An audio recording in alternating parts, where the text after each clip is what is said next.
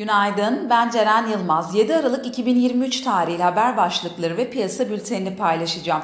Bloomberg emtia spot endeksi petrol ve doğalgaz fiyatlarındaki düşüşlerle yeni dip seviyelere geriledi. JP Morgan CEO'su yetkisi olması durumunda kripto paraları kapatacağını söyledi.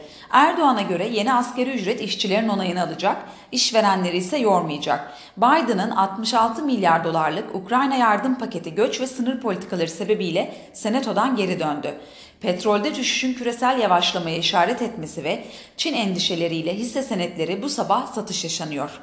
Piyasalara genel olarak bakacak olursak pay piyasalarında yükselen faiz oranları ve enflasyon muhasebesinin sanayi şirketlerini negatif etkileyeceği beklentileri sanayi hisselerinde satışa yol açarken rasyonel politikalara geçiş süreci CDS'te gerileme gibi nedenlerle bank hisselerinde alıcılı bir seyir izleniyor.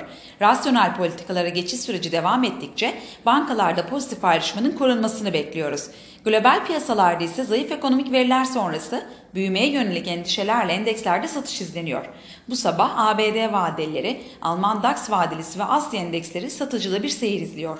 Teknik analiz verilerine bakacak olursak kısa vadede 7620 ve altına gerileme tepki yükselişi için alım fırsatı, 7940 ve üzerine tepki yükselişi ise gün içi satış fırsatı olarak izlenebilir. Viyop tarafında ise gün içi long pozisyonlar için 8675, short pozisyonlar için ise 8775 zarar kes seviyesi olarak izlenebilir.